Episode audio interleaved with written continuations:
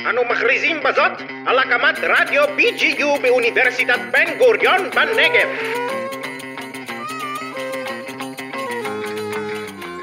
אתם על מחקר אחד, סדרת הפודקאסטים של המרכז הישראלי למחקר איכותני של האדם והחברה, באוניברסיטת בן גוריון בנגב.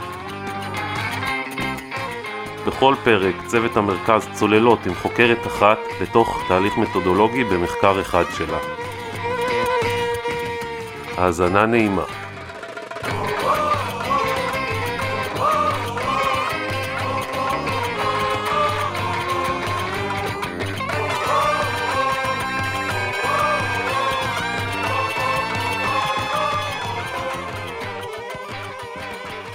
שלום לכולם, לכל המאזינים. אה, אני יובל סער איימן ואני מתרגש ושמח להיות כאן עם פרופסור חיים נוי מבית הספר לתקשורת באוניברסיטת בר אילן. אנחנו נפגשים כאן היום כחלק מסדרת הפודקאסטים החדשנית של המרכז הישראלי למחקר איכותני של האדם והחברה. בסדרה הזו שאנחנו בחרנו לקרוא לה מחקר אחד, אנחנו פוגשים חוקרים וחוקרות איכותניים ואיכותניות שאנחנו אוהבים ומעריכים וצוללים איתם לתוך מחקר אחד שהם אוהבים במיוחד. אז כמו שאמרתי, היום נמצא איתנו פרופסור חיים נוי, שהוא גם חבר ותיק ואהוב של המרכז מתחילת דרכו, ואנחנו נשוחח על מאמר אחד שלו, מאמר שנקרא Sampling Knowledge, The Hermeneutics of Snowball Sampling and Qualitative Research. אני בתרגמתי חופשית ללדגום ידע או ידע הדגימה, ההרמנויטיקה של דגימת כדור שלג במחקר איכותני. מדובר uh, במאמר נדיר גם בהיקף הציטוטים שלו, אתמול הוא עמד על 2,144 ציטוטים, הוא משנת 2007. תודה על ההזמנה, באמת היא כל כך, uh, זה, אני כל כך מודה על זה ואסיר תודה ועל ההזדמנות, אתה יודע, לדבר איתך ו, ושנינו לדבר עם. עם uh, קהל. לא רואים, זה פודקאסט, אבל אם היו רואים, היו רואים שאני סמוק עד המצח מה, מהמחמאות ומהכל, אז אה, לפחות לא רואים את זה, ובאמת תודה, ואני, וגם כל ההכנה שעשינו, אז אני מצפה לשיחה מעניינת מאוד. תענוג. אה, אבל לפני שאני אכנס למאמר עצמו ולשוחח עם חיים, כמה מילים על חיים, שתדעו עם מי אנחנו מדברים כאן.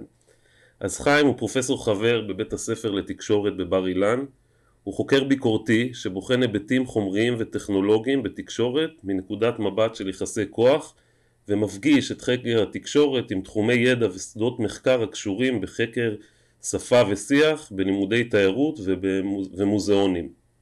את עבודת הדוקטורט שלו הוא כתב בהנחיית פרופסור יורם בילו ופרופסור עמיה ליבליך והיא עסקה בניתוח נרטיבי של סיפורי מסע של תרמילאים ישראלים. מאז התפתחו והתרחבו תחומי המחקר שלו והוא עוסק ועסק ועוסק בשפה, אה, בשיח ואינטראקציה חברתית מקוונת ולא מקוונת בהקשרים יומיומיים מנקודת מבט של חקר התקשורת ותפקידם של אמצעי תקשורת ישנים וחדשים. הספר האחרון שלו, שגם תרגמתי בתרגום חופשי, תודה שמטתם עבור ארצנו, אה, הוא ראה אור באנגלית בהוצאת אוניברסיטת אוקספורד, בחן פרקטיקות של הנצחה באתר גבעת התחמושת דרך ניתוח טקסטים שנכתבו בספר המבקרים המצוי באתר. חיים הוא חוקר איכותני, מגוון, שמתבסס על כל מיני גישות אתנוגרפיות, על אנתרופולוגיה לשונית וגישות אה, מופעיות, performance studies, ואחת הסיבות שאני רציתי לראיין אותו, אותך היום, היא שחיים מתבסס על עמדה אפיסטימולוגית ומתודולוגית מורכבת בנוגע לידע. האמת שאני פעם ראשונה שקראתי מחקר שלך חיים מחקר או מאמר שלך היה על אוטואתנוגרפיה שכתבת הנסיעה שלך עם המשפחה שלך לאילת ודרך החוויה הזאת עזרת לנו להבין משהו על חוויית התייר.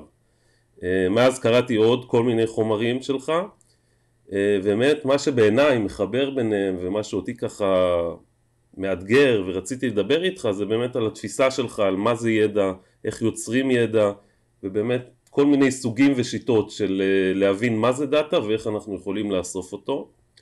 וזה בעצם מה שיהיה במוקד השיחה שלנו היום אחרי הפתיחה שיצאה די ארוכה ומכובדת הזאת אה, שבוא נדבר על המאמר עצמו. אה, אז אולי נתחיל בזה שתספר לי קצת אנחנו נדבר עוד רגע על המאמר עצמו אבל אני אגיד רק בקצרה למי שלא יודע דגימת כדור שלג זה בעצם דרך לגיוס משתתפים שבה משתתפי מחקר מפנים אותנו למשתתפים נוספים על בסיס היכרות עם האוכלוסייה שרלוונטית למחקר ובעצם רציתי לשאול איך הגעת בכלל ללחשוב שזה משהו שצריך להתעסק בו, זה תהליך כמעט טבעי, שקוף במחקר הרבה פעמים.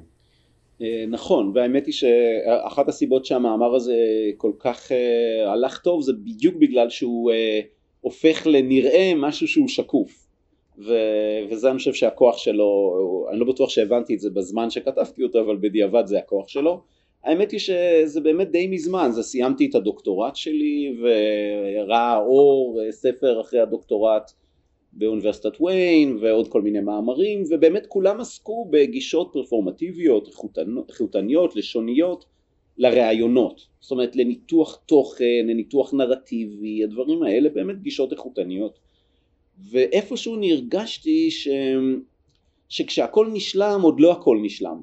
זאת אומרת כשסיימתי את הכל היה לי עוד leftovers. כמו, ש, כמו שאומרים אה, לפעמים שהאוכל הכי טוב זה ה-leftovers כאילו זה מה נשאר אז הרגשתי שעשיתי את מה שהייתי צריך לעשות הרבה פרסומים אה, אבל נשאר עוד משהו ובאמת היה קשה לי להבין מה זה שנשאר כי זה לא היה ידע במובן הפשוט הזה של לנתח משהו או ל, ל, לעשות קטלוג של משהו או טיפולוגיה של משהו והידע הזה בעצם היה מין ידע מערכתי, זאת אומרת הוא היה ידע שהיה קשור למבנה המערכת ולאינטראקציות במערכת של הסנואובול וזה בעצם היה מאמר האחרון שראה אור שקשור לדוקטורט, הוא לא הופיע בתוך הדוקטורט וכמו שאמרתי הוא היה איזה שאריות, הוא היה איזה שארית, איזה left over אמ, יש, יש מטאפורה יפה מקולנוע, בקולנוע יפני מסורתי אז נגיד מצלמים סצנה וברגע שהסצנה מישהו יוצא מהדלת והדלת נסגרת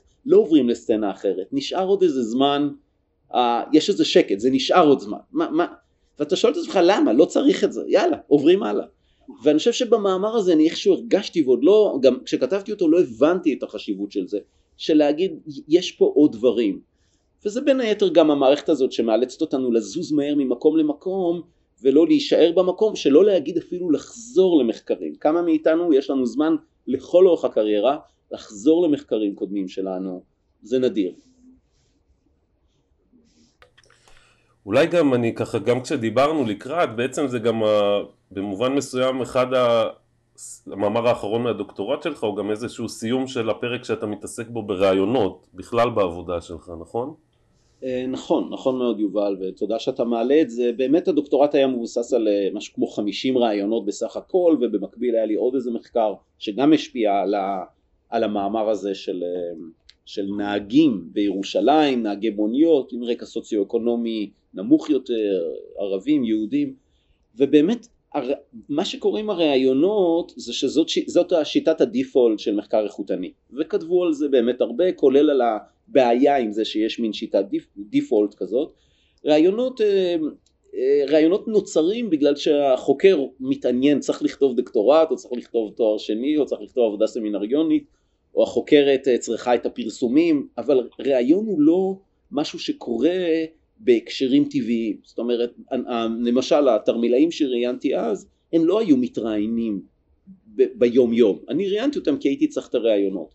לכן הראיון הכי טוב הכי פתוח והכי זורם והכי רפלקסיבי ו- וראיונות אה, ביקורתיים וראיונות פמיניסטיים עדיין יש משהו מובנה בראיון שהפריע לי בזה שאני עושה פרובוקציה. זאת אומרת אני יוצר סיטואציה חברתית.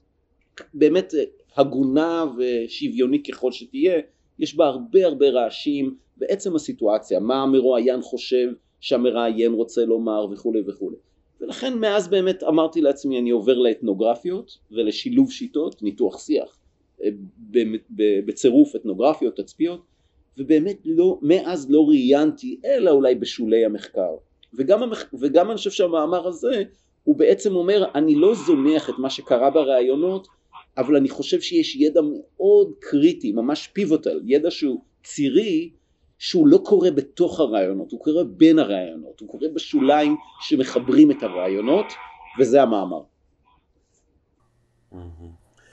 אז אולי באמת זה בדיוק מה שחשבתי, שכאילו גם במאמר אתה מדבר על זה בעצם, שאתה לוקח את ה...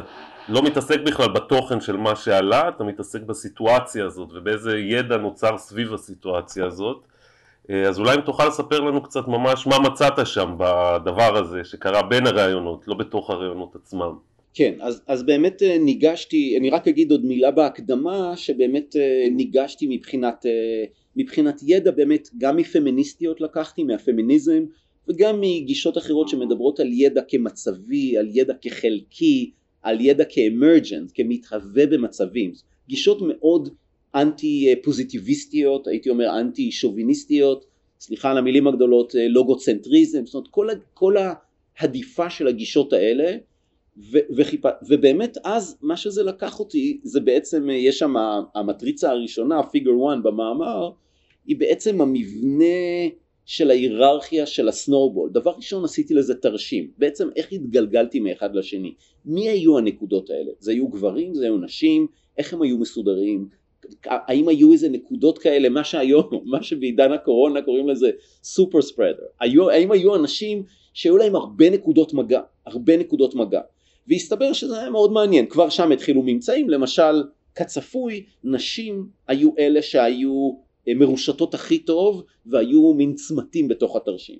אבל אפשר היה לדבר עוד על התרשים הזה, ובעצם עצם העובדה שהכנסתי את התרשים למאמר אמר אם תסתכלו על זה בתרשים יש ידע זה מתחיל בידע מגדרי, זה עובר לידע של למשל הרמות, הרמה הראשונה, השנייה, הרמה הראשונה זה אנשים שהם הכי קרובים, הם הכי נגישים. לעומת זאת הרמה הרביעית והחמישית זה אנשים שהיה הרבה זמן להתגלגל אליהם. יש לכך השלכות לא רק אה, קטנות ומתודולוגיות למחקר שלי, יש גם השלכות חברתיות, איזה מבנה חברתי התרשים הזה תופס. וכמובן במחקר לא היה רק סנורבול אחד, אז היו כמה מבנים חברתיים כאלה, עם אפיונים חיצוניים ופנימיים שונים. חיצוניים זה דמוגרפיה, נשים, גברים, מעמד סוציו-אקונומי, מגורים. פנימיים זה אומר איך נבנית המערכת בפנים, וכמה אנחנו יכולים ללמוד על מה קורה בתוך הרעיונות ממה שקורה בין הרעיונות. אז למשל, זה דבר ראשון שהיה ממש ממש מעניין, ולבד זה כשלעצמו כבר היה מאמר. זה נקודה אחרת. נקודה, אני יכול להמשיך עם זה, יובל, להמשיך או... אה, תמשיך, תמשיך. נקודה, נקודה שנייה, נקודה שנייה באמת הייתה הקשר בין התרשים הזה ואיך אני נע ממרואיין למרואיין, מחברים ברשתות החברתיות האלה, לבין מה שקורה בתוך הרעיון. זאת אומרת, האם רעיון טוב הוא גם טוב לא רק כי הוא מניב תכנים, אלא כי הוא מניב הפניות? היו אנשים למשל שאמרו לי, אני לא רוצה להתראיין, אבל אני יכול להפנות אותך לארבעה חמישה אנשים. היו אנשים שנתנו רעיון מצוין אבל לא היה להם למי להפנות. אז, אז בעצם מה הקשר בין ההשתתפות ברעיון להשתתפות ברשת החברתית הזאת? עכשיו יש לזה השלכות כי למשל אנשים רוצים להיות חברים ברשת חברתית והרעיון הזה עבר בתוך הרשת החברתית הזאת של התרמילאים, אני אז ראיינתי uh, תיירי תרמיל. אז כן. הרבה פעמים כשהפנו אותי ממישהו למישהו כדי להיות חלק מהרשת לשמר את הכוח שלה ואת החיות ואת המקום שלה ברשת היא גם הייתה צריכה להתראיין. זאת אומרת הרעיון היה אחת מהמטלות של הרשת החברתית. עכשיו היו כאלה שקצת מחו על זה והיו גם כאלה שאמרו תראה בטיול אני כל הזמן נגררתי אחרי אנשים כי אתה חייב לעשות את זה אתה חייב לעשות את זה. ואז מתישהו חשבתי האם גם הרעיון זה עוד אחת מהמטלות המטרות שיש ברשת הזאת או מה האינטראקציות בין להסכים להשתתף ברעיון, להשתתף ברעיון ולהיות חלק מהרשת. Uh, היו עוד היבטים, למשל שאני למשל מדבר על אנתרופולוגים שלפעמים במחקר האנתרופולוגי הקלאסי כל איזה 20-30 שנה מגיעים לפפואה ניו גיני או לסמואה וכל פעם יש דורות של אה, אנתרופולוגים ששומעים מאינפורמנטים על אנתרופולוגים קודמים שהיו שם לפני יובל שנים או דור שנים. בזעיר אנפין הדבר הזה קרה בצורה מואצת בתוך הרשת כשבא, כשאני מגיע לפגוש מרואיינים הם כבר שמעו עליי, הם שמעו עליי כי ההפניה בנויה על זה שמרואיינים משוחחים הם מרואיינים עליי. אז, אז פתאום עלתה שם איזו שאלה מה המעמד של החוקר? לא רק כמתהווה בתוך הרעיון אלא כמתהווה ברשת. כמה יודעים עליי וכמה יודעים על הרעיון ומה כבר נסגר מראש עוד לפני שאני אומר בוקר או, או צהריים טובים. זה באמת משהו שעלה לי, אני כשעשיתי בדוקטורט שלי רעיונות אז ראיינתי גם עובדים סוציאליים אבל גם פונים במחלקות, עכשיו אני גם עובד סוציאלי, כן. פונים זה כאילו מקבלי השירות ובמובן הזה כשהייתי מגיע כאילו הרגשתי שכשפונה דיבר עם פונה אחר זה עזר לי להתמקם בתור כאילו, כי כשאני מגיע כעובד סוציאלי זה כבר מסמן אותי איכשהו, אז כאילו אמרו להם, לא, הוא בסדר, הוא אפשר לדבר איתו, וכאילו במובן הזה גם יחסי הכוח באו לידי ביטוי ועברו כאילו בין הרעיונות, זה ככה חשבתי כש... קראתי את המאמר. לגמרי, אז ההוא בסדר, זה גם הסיבה שמפנים אותך, וההוא בסדר הייתי קורא לזה access, זאת אומרת זה כל הגישה של accessing the field, זאת אומרת של, ש, שנותנים לך אוקיי, ההוא בסדר אומר אפשר, אה, אפשר לעבוד איתו, בניגוד לאם היית משאיר רושם מאוד טוב, הוא לא היה בסדר ואף אחד לא היה אומר לך הוא לא בסדר, פשוט לא היו, אבל, אבל זה לא רק הוא בסדר, זה גם אה, מה הוא מצפה, או מה, מה, התפ, מה התפקידים בראיונות, ה-roles, עכשיו בכל ראיון, אני גם מדבר על זה במאמר וגם במאמרים הקודמים שלי על הדוקטורט, יש איזו הבניה אינטראקטיבית של תפקידים, זאת אומרת אני למשל בא לראיין ולפעמים אני מוצא את עצמי בראיון מרואיין. או אני חושב שיש משהו אחד והם אומרים לי, התרמילאים למשל בזמנו אמרו לי תראה אתה חושב ככה אבל אנחנו נגיד לך משהו אחר. הם לא אמרו את זה בצורה מפורשת, הם לא אמרו את זה בצורה לעומתית, אבל הם אמרו לי למשל תשמע אנחנו uh, מספרים את הסיפור הזה על הטיולים בהרבה הזדמנויות למשפחה שלנו, בחנות למטייל, בוולוגים, בבלוגים. ובמובן מסוים אמרו לי ואתה אולי חושב שאתה מראיין אבל בשבילנו אתה קהל. זאת אומרת יש כל הזמן negotiation בתוך כל ראיון תמיד. זה פשוט אה, negotiation גם של הרבה משתנים מה שניסיתי אבל להראות פה זה איך כל מה שקורה בתוך הראיון קשור למטריצה שבין הראיונות ולזה שיש ידע, זה כל הזמן העיסוק הזה ב, בידע בצל, בידע לא מתוך הפנס, אה, בתוך המערכת ובלחפש את הידע כאמור לא מתחת לפנס, אז וכמובן בלי לבטל את הראיונות, בכל זאת גם התקיימו ראיונות של שעה, שעתיים, עשרות ראיונות, לא, לא מזלזל בזה, אבל כמו שאמרנו ה-leftovers, השאריות, זה משהו מקסים. כן. אתה יכול אולי גם קצת דרך זה, באמת במאמר אתה מדבר על ההבדל בין אה, לראיין קבוצה אולי כאילו של תיירים, של המטיילים שהם יותר פריבילגיים, במובן הזה זה מייצר איזה רשת, כאילו יש ידע בתוך המדגם בהקשר אחד, ובאמת המחקר השני שאתה מתעסק בו זה סוג אחר של ידע שאפשר למצוא על הרשת החברתית. אה, אתה יכול אולי לדבר קצת על ההבדלים בין הדגימה הזאת לדגימה הזאת? אה, אז באמת אה, כן, אני, אני בשמחה, זה דבר חשוב, גם אחת ההצלחות של המאמר הזה, אני זוכר שכשכתבתי אותו שלחתי אותו לקולגה שלי לדוקטור מיכל חמו ושאלתי אותה מה היא חושבת, היא אמרה לי זה מאמר מצוין. גם חברה יקרה של המרכז. בטח בטח חברה יקרה של המרכז, חברה יקרה, כן מופלאה, אז, אז באמת גם, גם אנשים לא עסקו בזה. הם לא עסקו בזה כמו שאתה אמרת בהתחלה בגלל שזה כאילו טריוויאלי, זה בנאלי, לא רואים את זה, זה שקוף. וגם המילה דגימה נשמע, נשמעת קצת סטטיסטית, זאת אומרת דגימה השאירו את זה לטכנאים בגישות הסטטיסטיות. והסיבה שזה נקרא הרמנויטיק זה כי רציתי להגיד אנחנו חייבים אה, להיות אחראים על זה, היום אומרים accountability, זאת אומרת אנחנו לא יכולים לשכוח שיש חלק חשוב מאוד קריטי פיבוטלי, שוב פעם, בשלב המחקר ואנחנו אומרים טוב בסדר זה פשוט ככה מתגלגלים, זה היה מאוד חשוב לי להאיר את זה בפנס ובמובן הזה זה, זה מה שנעשה ובאמת שני המחקרים שהתבססתי עליהם, אחד מהם היה עם התיירים, התרמילאים, שהיה מאוד קל במובן של הדגימה והדגימה בעצם האירה אמ, את הרשת החברתית האורגנית שקיימת שם, זאת אומרת הכדור שלג מתגלגל על גל שקיים במציאות, הוא קיים במבנה החברתי. למעשה זה כמו שאתה צובע ביוד משהו, הג... הדגימה צבעה את הגל הזה, זאת אומרת היא הבינה מהי המערכת החברתית וכמובן כל כדור שלג שונה ממשנהו גם באותה אוכלוסייה. היה קל לספר את הסיפורים, אנשים רצו לספר את הסיפורים, אנשים מאוד שיתפו פעולה.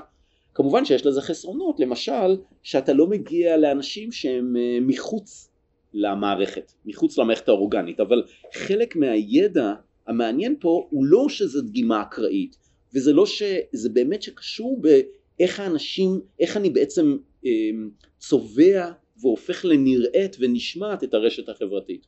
בראיונות שעשיתי במחקר המקביל, שאגב אף פעם לא התפרסם ולא ראה ממנו, זה אחד המחקרים שלי שלא לא מעט מחקרים שלא ראו אור, אה, המחקר עסק בנהגים בירושלים מרקע סוציו-אקונומי נמוך, נהגים ממזרח העיר, ושם באמת כל הסיפור היה לגמרי אחרת, הם עבדו ברשתות חברתיות, כל אחד פתח את הטלפון ונתן לי מספרי טלפון, אבל הרעיונות היו הרבה יותר חשדניים, אה, הרבה יותר סגורים, הקשר בין המראיין והמרואיין עם התרמילאים, אני הייתי בגיל קרוב, אני גם טיילתי, פה היו הרבה יותר הבדלים, יחסי הכוח היו אחרים, והיה אפשר לראות מערכת אה, הרבה יותר מורכבת גם בתוך הרעיונות וגם בין הרעיונות ובהתחלה כשראיתי שהמחקר הזה מתחיל להיות מצוטט לפני לא יודע כמה אמרת מעל אלפיים ציטוטים אבל ממש בהתחלה אחד, אחד המוקדים של הציטוטים היה אה, כל מיני hidden populations או hard to access populations אוכלוסיות של אה, אנשים שצורכים סמים אוכלוסיות, אוכלוסיות שיותר מורכב להגיע אליהן ואפשר ללמוד הרבה יותר מהמסע והאינטראקציות בתוך המערכת הזאת, בעיקר כשהיא שברירית. אז, כן. אז, אז, אז זה באמת אה, אחד הדברים שהמאמר עזר, זה לאנשים שמנסים להגיע לאוכלוסיות שהן מתחת לרדאר ושקשה בדרכים אחרות להגיע אליהן וגם בדרך הזאת להגיע. כן. אז אני ככה קצת אעשה זום אאוט טיפה על המחקר ושם יש משהו נורא, שני דברים שאני אהבתי מאוד במאמר הספציפי, כאילו שלצד זה שהוא כאילו עוסק, הוא לא מאמר, ממצאים, אתה יודע, הוא לא סקירה, ממצאים, אה, שיטה, ממצאים, כל המבנה הרגיל שלנו, מצד שני הוא עדיין מאוד שיטתי, זה דבר אחד שככה חשבתי על על איך אנחנו יכולים להכניס גם כשאנחנו לא מוצאים ידע בצורה, אתה יודע, הקונבנציונלית, איך אנחנו נותנים לו מסגרת מחקרית טובה. והדבר השני זה שאתה משתמש המון בתיאורטיזציה, וככה זה מאוד מעוגן בהמון כתיבה, וטוב, זה גם באמת שאלה של דיסציפלינות, אני תמיד מרגיש שאני מעבודה סוציאלית, אז כאילו שהעיסוק הוא פחות בחיבור לתיאוריה כל הזמן, הוא זה, אז שני דברים שהייתי שמח ככה לחשוב עליהם, אחד זה השיטתיות ואחד זה על השימוש בתיאוריה. בקטנה כזה. אה, קודם כל תודה, תודה על הנקודות האלה, אני חושב שזה, אתה אילצת אותי לקרוא את המאמר עכשיו לקראת הפגישה שלנו, לקראת הפודקאסט, וזה לא, אתה יודע, אומרים הנחתום לא מעיד על עיסתו, אז אני אתנחם בזה שהנחתום שכתב אותו הוא לא הנחתום שמדבר כרגע, זה היה לפני לא יודע כמה שנים, 13, 15 שנה, לא יודע. אז אני, אני כן צריך להגיד שקראתי אותו עכשיו והתפעלתי מזה. זאת אומרת, אה, ב, בדיוק בנקודות שאתה אומר, קודם כל, הכתיבה מאוד מאורגנת ומסודרת. והיתרון של הכתיבה היא מאוד בהירה, והמאמר מאורגן, יש 1, 2, 3, 4. זה לא בדיוק אוטואתנוגרפיה באילת. היתרון אני חושב של זה קשור בכך שזה יכול לדבר להרבה יותר קהלים. זאת אומרת, לא, לא תכננתי, באמת, כשכתבתי אותו חשבתי זה, זה משהו שנשאר לי, לא חשבתי שזה יהיה משהו בכלל. אבל בדיעבד, אני, כשאתה יודע, כשאנחנו מנסים להסביר את הדברים uh, בדיעבד, in, in hindsight, אז אפשר לראות שבאמת זה שהמאמר מאורגן טוב, הוא נגיש לקהלים שהם רחוקים מאוד מאוד ממחקר איכותני. וכשמציצים שם בציטוטים, מצטטים את זה, זה גם לא, זה לא רק לכל רוחב מדעי החברה, אני גם ראיתי שם מאמרים באגרונומיה, בחקלאות, מאמרים בכל, בדיסציפלינות, זאת אומרת בקמפוסים שונים, אני לא יודע איך, זה משהו לגמרי גישות שונות, כן. אני חושב שכשהמאמר... לא, היו שם ז'ורנלים, אני הסתכלתי על ז'ורנלים שלא הבנתי מאיזה תחום, כאילו אוטומציה, כל מיני דברים שבאמת מאוד רחוקים, לא לגמרי הבנתי, ניסיתי להיכנס, אפילו את השם לא כל כך הבנתי של הז'ורנל, אז אה, ויתרתי. צריך להגיד את האמת, חלק מזה זה באמת המאמר מאיר על משהו כמו שאתה אמרת בהתחלה שלא עסקו בו קודם, והוא נהיה מין place uh, holder בשביל הדבר הזה, מסמן בשביל הדבר הזה, אבל זה נכון שזה שהוא כתוב בצורה בהירה ו... ועם נקודות אחת, שתיים, שלוש, ארבע, ועם הרבה יצירתיות, ואתה יודע, הקול שלי נמצא שם, אבל אני חושב שזה מקל על אנשים באמת בקשת מאוד רחבה אה, לקרוא אותו ולהשתמש בו, אה, או לחילופין אפשר להגיד שזה שאנחנו לא משתמשים במבנה ובז'רגון האינסיידרי של qualitative research אנשים לא מרגישים שהמאמר הזה מאיים עליהם והמאמר הזה הוא לא מין אה, גדר שאומרת זה אנחנו ככה מזהים אותנו בגלל שזה השיח שלנו, זה הז'רגון שלנו, זו הטרמינולוגיה שלנו, אלה המילים שלנו. אני מאוד, אה, זה בסדר גמור אם יש מאמר שעושה את זה, אבל זה לא היה תפקיד של המאמר הזה. תפקיד של המאמר הזה כן. באמת היה נטול ברנג'ה, הוא פשוט היה להגיד ולכן כן. המבנה הזה הופך את זה לקרי מאוד. עכשיו, התיאורטיזציה, אתה יודע, הרבה פעמים כשאני מלמד, יש איזה משפט שאני אומר לסטודנטים ואני לא זוכר איפה קראתי אותו, על התפקיד של התיאוריה במחקר איכותני. קראתי את זה באיזה introduction to qualitative research. וזהו, זה המשפט. התפקיד של התיאוריה במחקר איכותני, כי אנחנו כל... כי, כי זה לא מובן מאליו. זה לא מובן מאליו לנו, זה לא מובן לסטודנטים שלנו, מה התפקיד של התיאוריה. וה, והתיאוריה כל הזמן נמצאת איתנו, אנחנו כל הזמן מול התיאוריה, אנחנו כל הזמן מקבלים השראות מהתיאוריה, אנחנו מתכתבים עם התיאוריה. ובאמת במאמר הזה, גם עכשיו שקראתי, יש שם הרבה מאוד, יש שם תיאוריה פמיניסטית, יש שם הרמנויטיקה, יש שם בורדיה, יש שם גידנס עם ה agency, בורדיה וגידנס עם ה agency ו structure, כי אני בדיוק עוסק בכל המבנה החברתי, structure agency, נכון. זה באמת uh, all over the place, ובכל זאת איכשהו זה, זה, זה, זה לא מבולבל, אני לא יודע, באמת יצא טוב, אני ממש מתנצל, אני לא יודע איך להגיד את זה, אתה כן. יודע, זה פליטת קולמוס. באמת צריך להתנצל. אבל, אה, אבל זה נכון שבאמת, עכשיו שעיינתי בו, הוא עשוי טוב, גם במובן הזה שיש בו הרבה תיאוריה, ובכל זאת גם הרבה חומרים, זאת אומרת, אני מביא, זה לא ממצאים, אבל אני, אני כן מביא ציטוטים כדי להסביר איך המרואיינים שלי מפנים אותי מאחד לשני, אה, מה הם מספרים על החוקר כשהוא או החוקרת כשהם רצים בתוך הרשת, יש שם את הפיגר 1 שזה המטריצה ופיגר 2 שזה קריקטורה, יש שם קריקטורה במאמר. נכון, ש- שרציתי שנדבר עליה גם רגע. נכון, וגם הרבה מוטואים כאלה בתחילת קטעים, והקריקטורה וגם ה figure זה גם לא בדיוק איכותני מאוד. אני רק אגיד חיים, אולי אני אגיד את זה בסוף, הפודקאסט אנחנו נפרסם אותו בצמוד עם המאמר, אז כל הדברים, ה figures שאנחנו מדברים עליהם והכל יהיה, תוכלו לראות אותם גם. אז, אז, אז גם, ה, שני, גם המטריצה שהיא ויזואלית וגם ה figure זה אני חושב המאמר, המאמר הראשון שהכנסתי בחומרים ויזואליים אני הבנתי שזה חשוב להראות ביחד עם, עם הטקסטואליות ואני חושב שמאז בעיקר בגלל שגם עברתי לחקור במוזיאונים שיח במוזיאונים ומוזיאונים הם כל כך ויזואליים הרי התחלנו בשיחה ברקע שיש לי בפודקאסט שלא רואים את זה בפודקאסט שהוא נכון. תמונה אה, שמוזיאונים בקורן היו שולחים אה, תמונות של פרחים וציורי פרחים אחד לשני הורדתי אחד כן. מהם ובמאמרים שלי מאז כמעט תמיד יש אה, אה, אה, לא תרשימים אבל משהו שהוא גם אה, ויזואלי אני אוהב את זה קיבלתי את זה אני חושב מפרופסור ברנדה דנט זכרה לברכה מעוד כמה השראות שהיו לי על לא להישאר רק בטקסט והפיגר 1 זה באמת המטריצה הפיגר 2 זה מין קריקטורה ידועה כזאת שרואים איזה, איזה אחת כזה, איזה, איזה בית מקש, איזה, אה, מה המילה, שכחתי את המילה בעברית של אחת כזה, שיש את המקומיים, כן, בקתת קש כזאת, שוב, פפואה ניו גיני, סמואה, המקומות האלה מברוניסלב מלינובסקי ואנתרופולוגים, וברקע רואים אנתרופולוגים מערביים מגיעים עם ציוד הקלטה, ובתוך הבקתה יש תוהו ובוהו כי מחביאים את כל הטלוויזיות, the anthropologists are coming, the anthropologists are coming.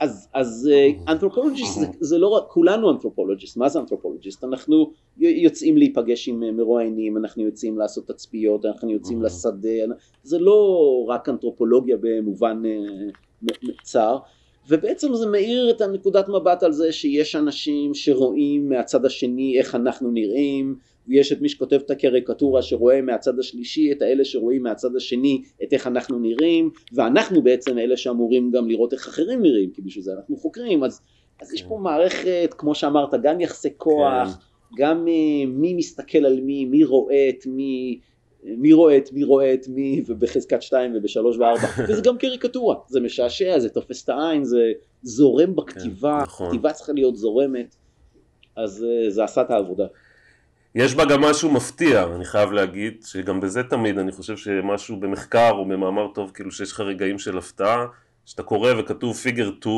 אתה לא רואה את זה עדיין, לפחות ב-PDF אתה יורד, ופתאום אתה, אתה מדבר עליה, ואז ירדתי לראות, פתאום אני רואה קריקטורה שזה כאילו עולם תוכן אחר, זה היה רגע כזה בקריאה של המאמר שהוא כאילו גורם לך לעצור, שזה גם תמיד דבר טוב נראה לי בכתיבה של מאמרים.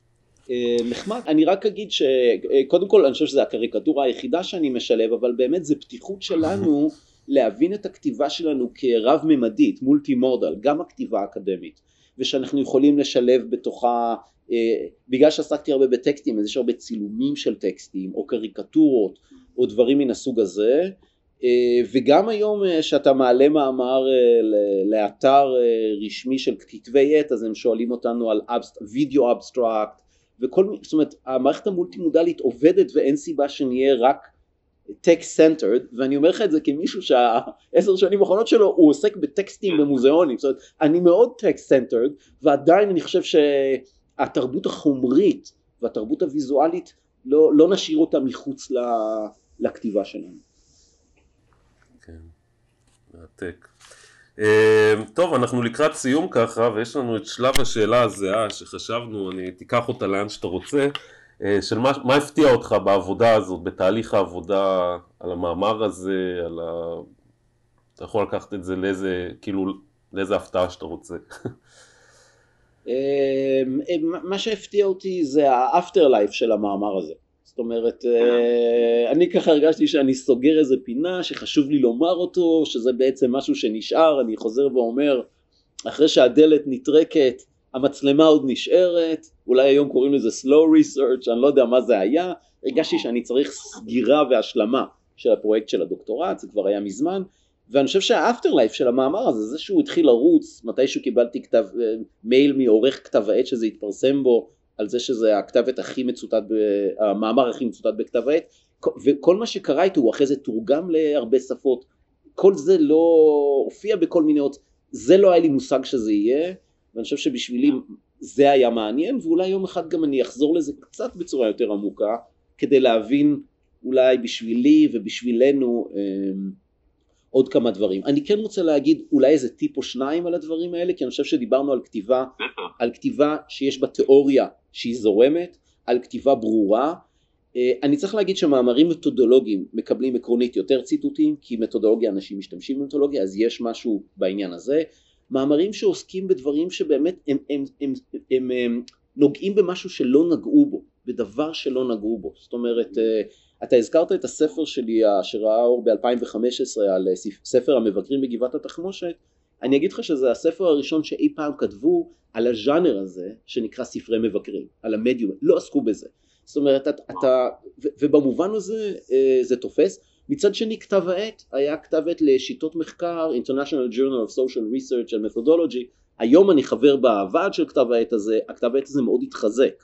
אבל כשאני פרסמתי בו זה היה מאוד לא ידוע, אבל בגלל כל הדיגיטציה של ה Google Scholar search הכל עולה, הכל צף. זאת אומרת, גם אם זה מתפרסם לא בבמה ראשית, אם זה משהו טוב, הוא נגיש והוא צף, והוא, ואנשים לוקחים את זה כי זה עוזר להם.